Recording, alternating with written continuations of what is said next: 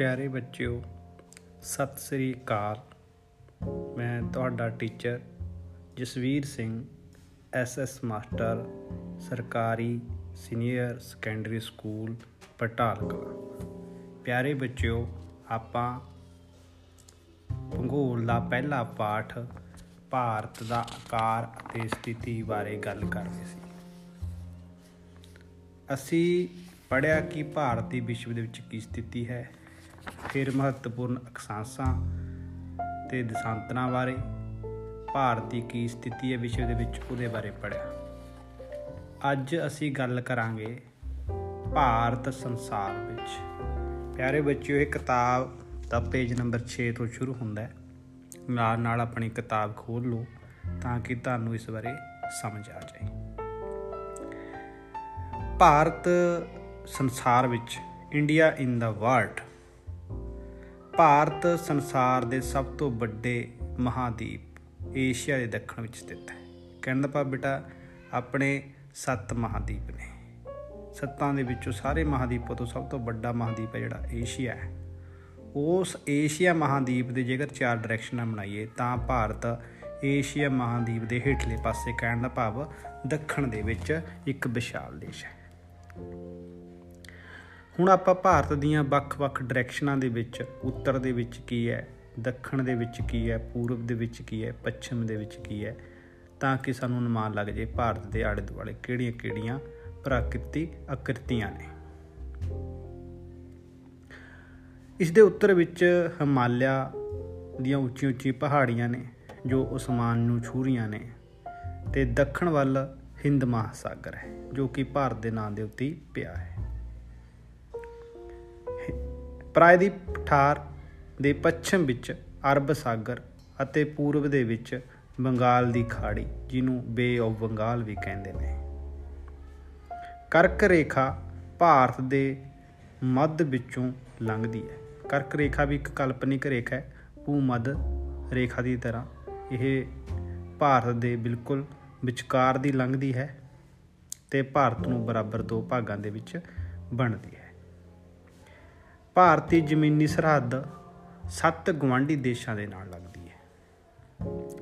ਉਹ ਦੇਸ਼ ਇਸ ਪ੍ਰਕਾਰ ਨੇ, ਮਿਆਂਮਾਰ ਜਿਸ ਨੂੰ ਪਹਿਲਾਂ ਬਰਮਾ ਵੀ ਕਿਹਾ ਜਾਂਦਾ ਸੀ, ਅਫਗਾਨਿਸਤਾਨ, ਪਾਕਿਸਤਾਨ, ਨੇਪਾਲ, ਭੂਟਾਨ, ਬੰਗਲਾਦੇਸ਼ ਅਤੇ ਅੱਜ ਕੱਲ ਵਿਵਾਦ ਚੱਲ ਰਿਹਾ ਜਿਹੜੇ ਦੇਸ਼ ਨਾਲ ਸਰਹੱਦ ਦੇ ਉੱਤੇ ਚੀਨ ਨਾਲ ਸਾਂਝੀ ਹੈ। ਜਦੋਂ ਕਿ ਦੱਖਣ ਦੇ ਵਿੱਚ ਇੱਕ ਗਵਾਂਢੀ ਟਾਪੂ ਸ੍ਰੀਲੰਕਾ, ਸਾਡਾ ਗਵਾਂਢੀ ਟਾਪੂ ਹੈ। ਹੁਣ ਪਿਆਰੇ ਬੱਚਿਓ, ਜੇਕਰ ਆਪਾਂ ਗੱਲ ਕਰ ਲਈ ਜਾਵੇ ਵੀ ਸਭ ਤੋਂ ਵੱਧ ਸਰਹੱਦ ਕਿਹੜੇ ਦੇਸ਼ ਨਾਲ ਲੱਗਦੀ ਹੈ, ਤਾਂ ਪਿਆਰੇ ਵਿੱਚੋਂ ਸਭ ਤੋਂ ਵੱਧ ਜਿਹੜੀ ਆਪਣੀ ਸਰਹੱਦ ਹੈ, ਬੰਗਲਾਦੇਸ਼ ਨਾਲ ਲੱਗਦੀ ਹੈ। 4096 ਕਿਲੋਮੀਟਰ ਦਾ ਜਿਹੜਾ ਫਾਸਲਾ ਸੀ, ਜਿਹੜੀ ਬਾਉਂਡਰੀ ਹੈ, ਜਿਹੜੀ ਆਪਾਂ ਬਾਰਡਰ ਹੈ, ਬੰਗਲਾਦੇਸ਼ ਨਾਲ ਸ਼ੇਅਰ ਕਰਦੇ ਹਾਂ। ਤੇ ਸਭ ਤੋਂ ਘੱਟ ਅਸੀਂ ਸਾਡੀ ਜਿਹੜੀ ਸਰਹੱਦ ਲੱਗਦੀ ਹੈ ਇਹਨਾਂ ਸੱਤ ਦੇਸ਼ਾਂ ਦੇ ਵਿੱਚੋਂ ਉਹ ਹੈ ਅਫਗਾਨਿਸਤਾਨ। ਸਿਰਫ 80 ਕਿਲੋਮੀਟਰ ਦੀ ਸਰਹੱਦ ਅਸੀਂ ਅਫਗਾਨਿਸਤਾਨ ਨਾਲ ਸ਼ੇਅਰ ਕਰਦੇ ਹਾਂ। ਭਾਰਤ ਦੀ ਕੁੱਲ ਜ਼ਮੀਨੀ ਸਰਹੱਦ ਦੀ ਲੰਬਾਈ ਜਿਹੜੀ ਕਿ ਸੱਤ ਦੇਸ਼ਾਂ ਨਾਲ ਲੱਗਦੀ ਹੈ, ਕਿੰਨੇ ਕਿਲੋਮੀਟਰ ਲੰਬੀ ਹੈ? ਉਹ ਹੈ 15200 ਕਿਲੋਮੀਟਰ ਹੈ। ਇਸ ਤੋਂ ਇਲਾਵਾ ਜੋ ਸਾਡਾ ਸਮੁੰਦਰੀ ਕਿਨਾਰੇ ਨਾਲ ਜਿਹੜਾ ਖੇਤਰਫਲ ਭਰਦਾ ਲੱਗਦਾ ਜੋ ਏਰੀਆ ਲੱਗਦਾ ਉਸ ਦੀ ਲੰਬਾਈ 7516 ਕਿਲੋਮੀਟਰ ਹੈ। ਠੀਕ ਹੈ? ਤੇ ਬੱਚਿਓ, ਇਹਨਾਂ ਸਰਹੱਦਾਂ ਦੇ ਜਿਹੜੇ ਵੱਖ-ਵੱਖ ਦੇਸ਼ਾਂ ਨਾਲ ਜਿਹੜੀਆਂ ਸਾਡੀਆਂ ਸਰਹੱਦਾਂ ਲੱਗਦੀਆਂ ਨੇ, ਇਹਨਾਂ ਦਾ ਨਾਮ ਵੀ ਨੇ। ਕੁਝ ਮਹੱਤਵਪੂਰਨ ਨਾਮਾਂ ਦੀ ਗੱਲ ਕਰਾਂਗੇ। ਜਿਵੇਂ ਕਿ ਸਾਡੇ ਗਵਾਂਢੀ ਦੇਸ਼ ਪਾਕਿਸਤਾਨ ਨਾਲ ਜਿਹੜੀ ਸਾਡੀ ਸਰਹੱਦ ਲੱਗਦੀ ਹੈ, ਉਹਨੂੰ ਲਾਈਨ ਆਫ ਕੰਟਰੋਲ ਐਲਓਸੀ ਜਿਹੜਾ ਬੋਲਿਆ ਜਾਂਦਾ ਹੈ। ਤੇ ਕਈ ਵਾਰੀ ਬਹੁਤ ਵਾਰੀ ਪ੍ਰਸ਼ਨ ਆਇਆ ਹੈ ਕਿ ਚੀਨ ਨਾਲ ਜਿਹੜੀ ਸਾਡੀ ਸਰਹੱਦ ਲੱਗਦੀ ਹੈ ਉਸ ਦਾ ਨਾਮ ਕੀ ਹੈ? ਉਹ ਸਰਹੱਦ ਦਾ ਨਾਮ ਹੈ ਮਹਿਕ ਮੋਹਨ ਰੇਖਾ। ਹੁਣ ਆਪਾਂ ਗੱਲ ਕਰਾਂਗੇ ਭਾਰਤ ਦਾ ਅੰਤਰਰਾਸ਼ਟਰੀ ਵਪਾਰ, ਦਾ ਇੰਟਰਨੈਸ਼ਨਲ ਟ੍ਰੇਡ ਆਫ ਇੰਡੀਆ। ਕਿ ਭਾਰਤ ਜਿਹੜਾ ਅੰਤਰਰਾਸ਼ਟਰੀ ਵਪਾਰ ਕੀ ਹੁੰਦਾ ਬੱਚਿਓ? ਅੰਤਰਰਾਸ਼ਟਰੀ ਵਪਾਰ ਹੁੰਦਾ ਹੈ ਜਿਨ, ਜਿਸ ਦੇ ਵਿੱਚ ਅਸੀਂ ਕੁਝ ਚੀਜ਼ਾਂ ਜਿਹੜੀਆਂ ਸਾਡੇ ਦੇਸ਼ ਦੇ ਵਿੱਚ ਜ਼ਿਆਦਾ ਉਤਪਾਦਨ ਉਹਨਾਂ ਦਾ ਹੋ ਜਾਂਦਾ ਹੈ, ਉਹਨਾਂ ਨੂੰ ਅਸੀਂ ਬਾਹਰ ਭੇਜਦੇ ਹਾਂ ਤੇ ਜਿਹੜੀਆਂ ਚੀਜ਼ਾਂ ਸਾਡੇ ਦੇਸ਼ ਦੇ ਵਿੱਚ ਨਹੀਂ ਹੁੰਦੀਆਂ, ਉਹਨਾਂ ਨੂੰ ਅਸੀਂ ਬਾਹਰਲੇ ਦੇਸ਼ਾਂ ਤੋਂ ਸਾਡੇ ਦੇਸ਼ ਦੇ ਵਿੱਚ ਮੰਗਵਾਉਂਦੇ ਹਾਂ। ਜਿਵੇਂ ਕਿ ਤੁਹਾਨੂੰ ਪਤਾ ਹੈ, ਸਾਡੇ ਦੱਖਣ ਦੇ ਵਿੱਚ ਪ੍ਰਾਇਦੀਪੀ ਪਠਾਰ ਹੈ, ਜੋ ਕਿ ਸਮੁੰਦਰ ਦੇ ਤਿੰਨ ਪਾਸਿਓਂ ਘਿਰਿਆ ਹੋਇਆ ਹੈ, ਮਹੱਤਵਪੂਰਨ ਸ਼ਹਿਰ ਵੀ ਨੇ। ਜਿਵੇਂ ਗੁਜਰਾਤ ਦੇ ਵਿੱਚ ਸੂਰਤ ਹੈ, ਪੁਰਾਣੀ ਬੰਦਰਗਾਹ ਹੈ, ਵਪਾਰ ਦਾ ਬਹੁਤ ਮਹੱਤਵਪੂਰਨ ਸਥਾਨ ਰਿਹਾ ਸੀ। ਉਸ ਤੋਂ ਇਲਾਵਾ ਮੁੰਬਈ, ਚੇਨਈ, ਠੀਕ ਹੈ, ਇਹ ਮਹੱਤਵਪੂਰਨ ਕਿਸੇ ਸਾਖਾਪਟਨਮ ਇਹ ਸਭ ਹੀ ਮਹੱਤਵਪੂਰਨ ਜਿਹੜੇ ਸ਼ਹਿਰ ਨੇ ਸਮੁੰਦਰੀ ਕਿਨਾਰੇ ਦੇ ਉੱਤੇ, ਜਿੱਥੇ ਵੱਡੀਆਂ ਵੱਡੀਆਂ ਬੰਦਰਗਾਹਾਂ ਨੇ, ਜਿੱਥੇ ਬਹੁਤ ਸਾਰਾ ਜਿਹੜਾ ਵਿਦੇਸ਼ੀ ਮਾਲ ਉਤਰ ਜਾਏ ਵਿਦੇਸ਼ਾਂ ਨੂੰ ਮਾਲ ਜਾਂਦਾ ਹੈ। ਤਾਂ ਭਾਰਤ ਦਾ 96% 90 60% ਜਿਹੜਾ ਵਪਾਰ ਹੈ, ਉਹ ਸਮੁੰਦਰ ਦੇ ਰਾਸਤੇ ਚੱਲਦਾ ਹੈ। ਸਮੁੰਦਰ ਦੇ ਰਾਸਤੇ ਜਿਹੜਾ ਵੱਡੇ ਵੱਡੇ ਸਮੁੰਦਰੀ ਜਹਾਜ਼ ਨੇ ਸਮਾਨ ਨੂੰ ਆਸਾਨੀ ਨਾਲ ਲਿਜਾ ਸਕਦੇ ਨੇ। ਇਹੀ ਸਮੁੰਦਰ ਦੇ ਰਾਹੀਂ ਅਸੀਂ ਸੰਯੁਕਤ ਰਾਸ਼ਟਰ ਅਮਰੀਕਾ ਦੇ ਨਾਲ ਵਪਾਰ ਕਰਦੇ ਹਾਂ, ਕੈਨੇਡਾ ਦੇ ਨਾਲ ਵਪਾਰ ਕਰਦੇ ਹਾਂ, ਯੂਰਪ ਦੇ ਦੇਸ਼ਾਂ ਦੇ ਨਾਲ ਵਪਾਰ ਕਰਦੇ ਹਾਂ। ਇਸ ਤੋਂ ਇਲਾਵਾ ਵੱਖ-ਵੱਖ ਏਸ਼ੀਆ ਦੇ ਜਿਹੜੇ ਦੇਸ਼ ਨੇ, ਜਿਵੇਂ ਉਹਨਾਂ ਨਾਲ ਵੀ ਅਸੀਂ ਸਮੁੰਦਰ ਦੇ ਰਾਹੀਂ ਵਪਾਰ ਕਰਦੇ ਹਾਂ। ਸਵੇਜ ਨਹਿਰ ਦੇ ਖੁੱਲ ਜਾਣ ਨਾਲ ਜਿਹੜੇ ਅਮਰੀਕਾ ਜਾਂ ਯੂਰਪ ਵਰਗੇ ਦੇਸ਼ਾਂ ਨਾਲ ਵਪਾਰ ਸੰਬੰਧ ਹੋਰ ਵੀ ਚੰਗੇ ਹੋਏ ਨੇ। ਬੇਟਾ ਸਵੇਜ ਨਹਿਰ ਇੱਕ ਥੋੜਾ ਜਿਹਾ ਖੇਤਰਫਲ ਸੀ, ਜਿਹਨੂੰ ਪੱਟਿਆ ਗਿਆ ਸੀ, ਸਮੁੰਦਰ ਦਾ ਰਸਤਾ ਸੀ 80 ਕਿਲੋਮੀਟਰ ਦਾ। ਤੇ ਉਸ ਦੇ ਖੁੱਲਣ ਨਾਲ ਸਾਨੂੰ ਜਿਹੜਾ ਅਮਰੀਕਾ ਦੀ ਦੂਰੀ ਹੈ, ਜਿਹੜੀ ਸੌਰੀ ਯੂਰਪ ਦੇ ਦੇਸ਼ਾਂ ਦੀ ਦੂਰੀ ਸੀ, ਉਹ ਘਟ ਗਈ ਸੀ। ਠੀਕ? ਭਾਰਤ ਦੀ ਹਿੰਦ ਮਹਾਸਾਗਰ ਦੇ ਵਿੱਚ ਮਹੱਤਵਪੂਰਨ ਸਥਿਤੀ ਹੈ। ਇਸ ਨੂੰ ਦੱਖਣ ਹੁਣ ਜਿਹੜੇ ਏਸ਼ੀਆ ਦੇ ਵੱਖ-ਵੱਖ ਦੇਸ਼ ਸੀ, ਇਹਨਾਂ ਨੇ ਇੱਕ ਵਪਾਰਿਕ ਸੰਗਠਨ ਬਣਾਇਆ, ਜਿਹਨੂੰ ਸਾਰਕ ਵੀ ਕਿਹਾ ਜਾਂਦਾ ਹੈ। ਇਸ ਨੂੰ ਦੱਖਣੀ ਏਸ਼ੀਆ ਖੇਤਰੀ ਸਹਿਯੋਗ ਸੰਗਠਨ ਜਾਂ ਇਸ ਨੂੰ ਸ਼ਾਰਟ ਫਾਰਮ ਦੇ ਵਿੱਚ ਸ਼ਾਰਕ ਵੀ ਕਿਹਾ ਜਾਂਦਾ ਹੈ। ਇਸ ਦੇ 8 ਦੇਸ਼ ਜਿਹੜੇ ਮੈਂਬਰ ਨੇ। ਪਹਿਲਾਂ ਜਦੋਂ ਇਹ ਹੋਂਦ ਚ ਆਇਆ ਸੀ, ਉਸ ਟਾਈਮ ਇਸ ਦੇ 7 ਮੈਂਬਰ ਸਨ। ਬਾਅਦ ਦੇ ਵਿੱਚ ਇੱਕ ਦੇਸ਼ ਹੋਰ ਅਫਗਾਨਿਸਤਾਨ ਨੂੰ ਇਸ ਦੇ ਵਿੱਚ ਐਡ ਕੀਤਾ ਗਿਆ। ਇਹ 8 ਦੇਸ਼ਾਂ ਦੇ ਨਾਮ ਇਸ ਪ੍ਰਕਾਰ ਨੇ। ਅਫਗਾਨਿਸਤਾਨ, ਬੰਗਲਾਦੇਸ਼, ਭੂਟਾਨ, ਭਾਰਤ ਮਾਲਦੀਪ ਨੇਪਾਲ, ਪਾਕਿਸਤਾਨ ਤੇ ਸ੍ਰੀਲੰਕਾ। ਇਹ ਸਾਰੇ ਮੈਂਬਰ ਦੇਸ਼ ਨੇ।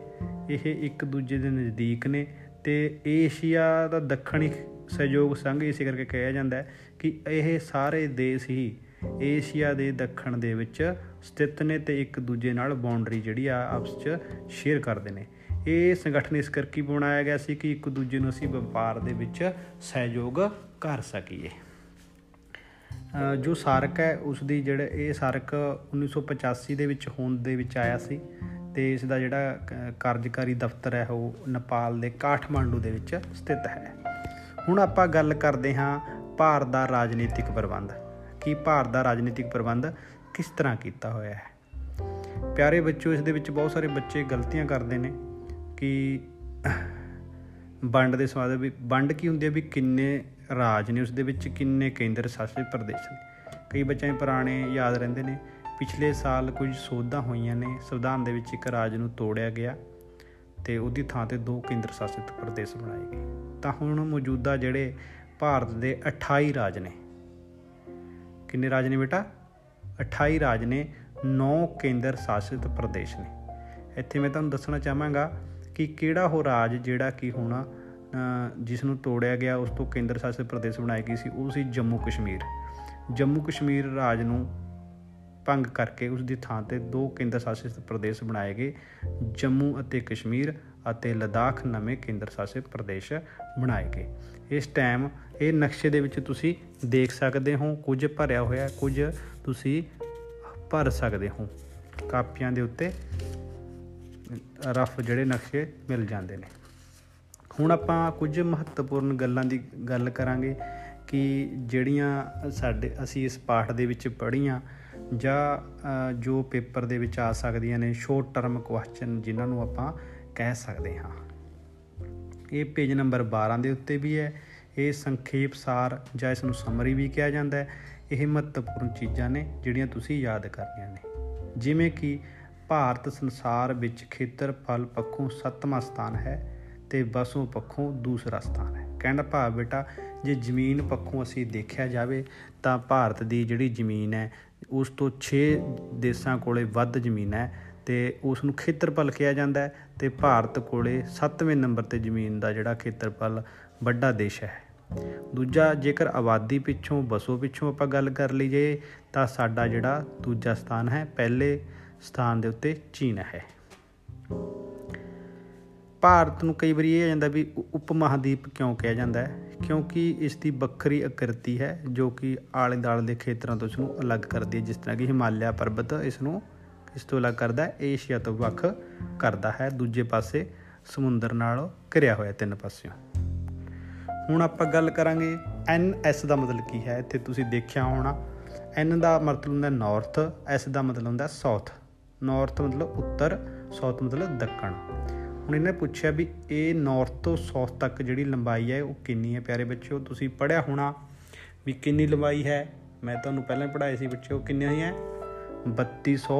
3214 ਕਿਲੋਮੀਟਰ। ਹੁਣ ਆਪਾਂ ਗੱਲ ਕਰੀਏ ਈਸਟ ਟੂ ਵੈਸਟ ਪੂਰਬ ਤੋਂ ਪੱਛਮ ਤੱਕ ਜਿਹੜੀ ਲੰਬਾਈ ਹੈ ਅਰੁਣਾਚਲ ਪ੍ਰਦੇਸ਼ ਤੋਂ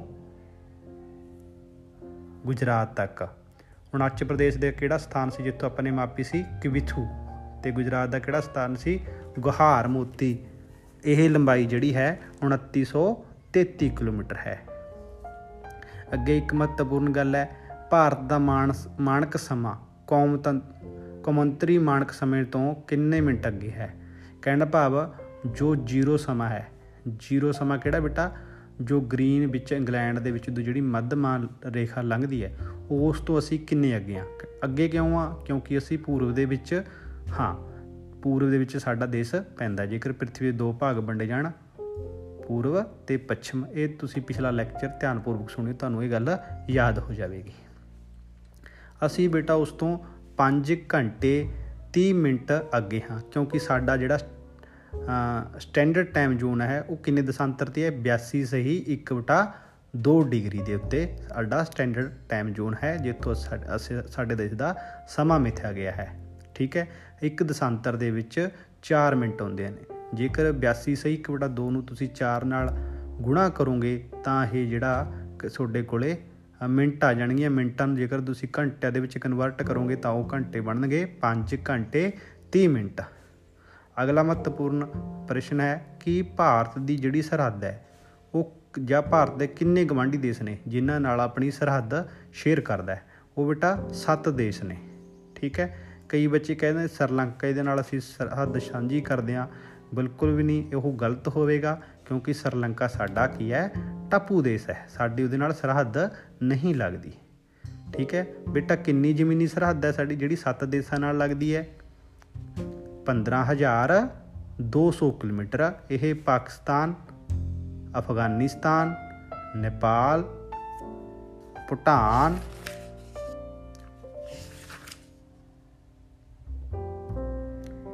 ਮਾਲਦੀਪ ਸੌਰੀ ਬੇਟਾ, ਗਲਤੀ ਨਾਲ ਜਿਹੜਾ ਮਿਸਟੇਕ ਨਾਲ ਜਿਹੜੇ ਸੈਂਡ ਹੋ ਗਏ। ਬੰਗਲਾਦੇਸ਼, ਚੀਨ, ਪਾਕਿਸਤਾਨ, ਨੇਪਾਲ, ਮਿਆਂਮਾਰ, ਅਫਗਾਨਿਸਤਾਨ। ਸਭ ਤੋਂ ਵੱਧ ਜਿਹੜੀ ਸਰਹੱਦ ਹੈ ਸਾਡੀ, ਬੰਗਲਾਦੇਸ਼ ਨਾਲ ਲੱਗਦੀ ਹੈ। ਸਭ ਤੋਂ ਘੱਟ ਅਫਗਾਨਿਸਤਾਨ ਨਾਲ ਲੱਗਦੀ ਹੈ। ਕੁੱਲ ਸਰਹੱਦ ਸਰਹੱਦ ਦੀ ਲੰਬਾਈ ਹੈ 15200 ਕਿਲੋਮੀਟਰ। ਮਾਲਦੀਪ ਦਾ ਨਾਮ ਗਲਤੀ ਨਾਲ ਲਿਆ ਗਿਆ, ਉਹ ਨਹੀਂ ਮੈਂਸ਼ਨ ਕਰਨਾ। ਮਾਲਦੀਪ ਇੱਕ ਸਮੁੰਦਰੀ ਟਾਪੂ ਹੈ। ਉਹ ਸਾਡਾ ਗਵੰਡੀ ਆਪਣਾ ਸਾਰਕ ਦੇਸ਼ਾਂ ਦੇ ਵਿੱਚ ਸਾਡਾ ਮਿੱਤਰ ਹੈ। ਉਸ ਤੋਂ ਇਲਾਵਾ ਸਾਰਕ ਤੋਂ ਕੀ ਭਾਵ ਹੈ? ਆਪਾਂ ਹੁਣੀ ਗੱਲ ਕਰ ਚੁੱਕੇ ਹਾਂ। ਸਾਰਕ ਦੇ ਇਕੱਲੇ ਇਕੱਲੇ ਅੱਖਰ ਦੇਖੋ, ਉਹਨਾਂ ਦਾ ਮਤਲਬ ਹੈ। ਦੱਖਣੀ ਏਸ਼ੀਆ ਖੇਤਰੀ ਸਹਿਯੋਗ ਸੰਗਠਨ। ਇੰਗਲਿਸ਼ ਦੇ ਵਿੱਚ ਉਸ ਨੂੰ ਜਿਵੇਂ ਐਸ ਤੋਂ ਸਾਊਥ ਏ ਤੇ ਏਸ਼ੀਆ ਏ ਤੇ ਫਿਰ ਐਸੋਸੀਏਸ਼ਨ ਆ ਫੋਰ ਰੀਜਨਲ ਕਾਰਪੋਰੇਸ਼ਨ ਠੀਕ ਹੈ? ਭਾਰਤ ਦੇ ਵਿੱਚ ਕਿੰਨੇ ਰਾਜ ਨੇ? ਮੈਂ ਤੁਹਾਨੂੰ ਦਰੁਸਤੀ ਕਰਾਈ ਸੀ 28 ਰਾਜ 9 ਕੇਂਦਰਿਤ ਸ਼ਾਸਿਤ ਪ੍ਰਦੇਸ਼। ਜੇਕਰ ਇਦਾਂ ਪ੍ਰਸ਼ਨ ਆਵੇ ਵੀ ਕਿਹੜੇ ਦੋ ਕੇਂਦਰ ਸ਼ਾਸਿਤ ਪ੍ਰਦੇਸ਼ ਬਣੇ ਨੇ? ਜੰਮੂ ਅਤੇ ਕਸ਼ਮੀਰ ਤੇ ਇੱਕ ਬਣਿਆ ਲੇਹ। ਠੀਕ ਹੈ। ਕਿਹੜੇ, ਚੰਡੀਗੜ੍ਹ ਤੇ ਹైదరాబాద్ ਦੋ ਅਜਿਹੀਆਂ ਰਾਜਧਾਨੀਆਂ ਨੇ, ਜਿਹੜੀਆਂ ਦੋ ਤੋਂ ਵੱਧ ਰਾਜਾਂ ਦੀਆਂ ਰਾਜਧਾਨੀਆਂ ਨੇ। ਜਿਵੇਂ ਕਿ ਚੰਡੀਗੜ੍ਹ ਹੈ ਉਹ ਪੰਜਾਬ ਦੀ ਰਾਜਧਾਨੀ ਵੀ ਹੈ, ਹਰਿਆਣੇ ਦੀ ਰਾਜਧਾਨੀ ਵੀ ਹੈ। ਉਸੇ ਤਰ੍ਹਾਂ ਹైదరాబాద్ ਜਿਹੜੀ ਹੈ, ਆਂਧਰਾ ਪ੍ਰਦੇਸ਼ ਦੀ ਵੀ ਹੈ ਤੇ ਤੇਲੰਗਾਨਾ ਦੀ ਵੀ ਹੈ। ਠੀਕ ਹੈ? ਤੇ ਦਿੱਲੀ ਜੋ ਕਿ ਕੌਮ ਦਾ, ਸਾਡੀ ਕੌਮੀ ਰਾਸ਼ਟਰੀ ਰਾਜਧਾਨੀ ਹੈ ਉਸ ਨੂੰ ਐਨਸੀਆਰ ਦਾ ਨਵੀਂ ਦਿੱਲੀ ਇਲਾਕਾ ਕੌਮੰਤਰੀ ਰਾਜਧਾਨੀ ਵੀ ਕਿਹਾ ਜਾਂਦਾ ਹੈ। ਪਿਆਰੇ ਬੱਚਿਓ, ਇਹ ਤੁਹਾਡਾ ਲੈਸਨ ਜਿਹੜਾ ਹੈ, ਉਹ ਕੰਪਲੀਟ ਹੋ ਗਿਆ। ਫਿਰ ਵੀ ਤੁਹਾਡੀ ਕੋਈ ਇਨਕੁਆਰੀ ਹੈ, ਕੋਈ ਪੁੱਛਣਾ ਹੈ ਉਹ ਮੈਥੋਂ ਤੁਸੀਂ ਫੋਨ ਕਰ ਸਕਦੇ ਹੋ, ਪੁੱਛ ਸਕਦੇ ਹੋ ਜਾਂ ਕੋਈ ਟੌਪਿਕ ਸਮਝ ਨਹੀਂ ਹੋਇਆ, ਮੈਂ ਦੁਬਾਰਾ ਵਿਸਤਾਰ ਸਹਿਤ ਉਸ ਨੂੰ ਸਮਝਾ ਦੇਵਾਂਗਾ। ਤੁਸੀਂ ਮੈਨੂੰ ਕੇ- ਕੇਵਲ ਇਨਕਾਰੀ ਪਾ ਦਿਓ ਵੀ ਆਹ ਚੀਜ਼ ਸਰ ਸਾਨੂੰ ਸਮਝ ਨਹੀਂ ਆਈ। ਪਿਆਰੇ ਬੱਚਿਓ, ਇਸ ਨੂੰ ਧਿਆਨਪੂਰਵਕ ਸੁਣਿਓ। ਧੰਨਵਾਦ।